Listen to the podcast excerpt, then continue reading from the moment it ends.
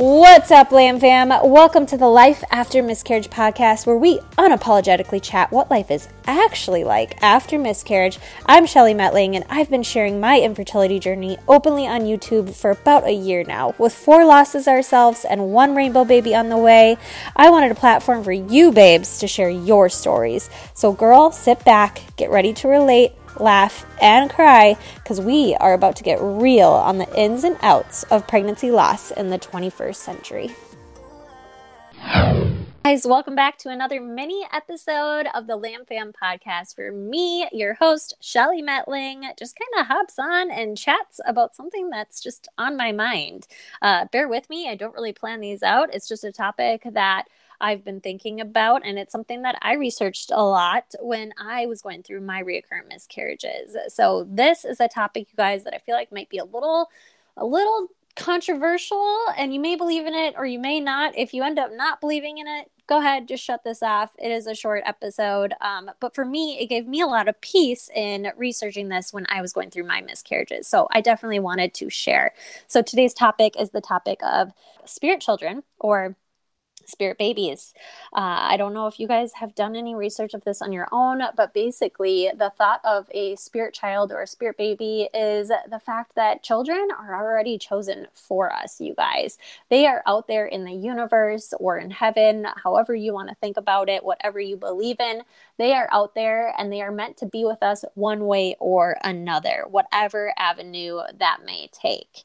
And for me, when I went through my miscarriages, you know, I was like, gosh, for some reason my head was like, okay, did, you know, is what is like what does this mean? And i was kind of trying to find like any answer, I guess, is maybe the right word. Like I think we all are when we're going through miscarriage and pregnancy loss. I think we're all looking for an answer.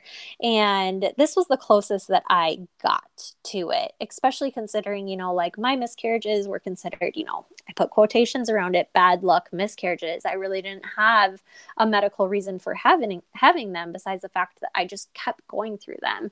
And for me, when I was researching about spirit spirit children, it gave me peace because it was the thought of like, okay, like your child, your spirit child is trying to come through.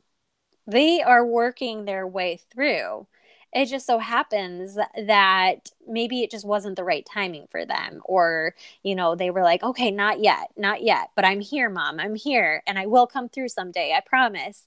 And the thought of that was like, oh, okay, so I am going to become a mom. And it kind of kept that hope going for me. And it kept that belief of like, this is going to happen because this child is trying to come through. So I started communicating with them and I started, you know, just talking with them and being like, I'm ready. I started meditating. I started YouTubing, you know, how to meditate and chat with your spirit child. And I, I did that. And I was like, I'm, I'm ready for you. You can come through. You will be safe here. And I just started started talking to them.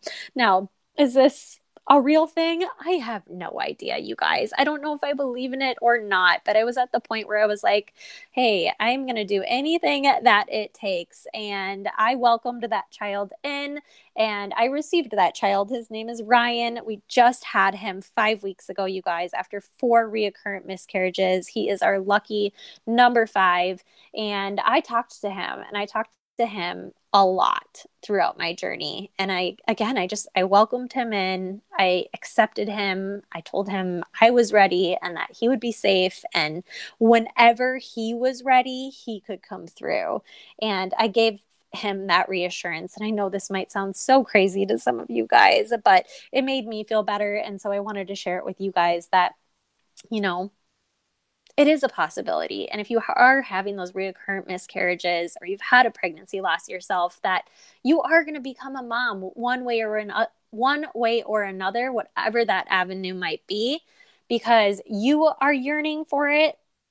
And you guys yearning for a baby, it's not one sided it means that that baby is yearning for you to be their mother as well. If that means through natural pregnancy, if that means through adoption, surrogacy, IVF, whatever it takes, you will become a mom to your spirit child.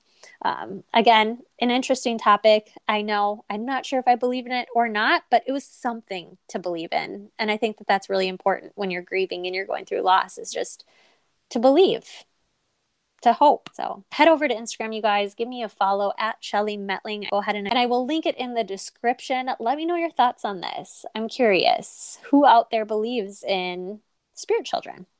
All right. Have a good Tuesday, guys. Bye. Thank you so much for listening. If you enjoyed this episode, make sure you share it with a friend who could find it useful or share it on your Instagram stories. Tag myself, tag my guest, so that we can personally thank you. This is a lamb fam, you guys. We're not in this alone. We're creating this ripple effect together.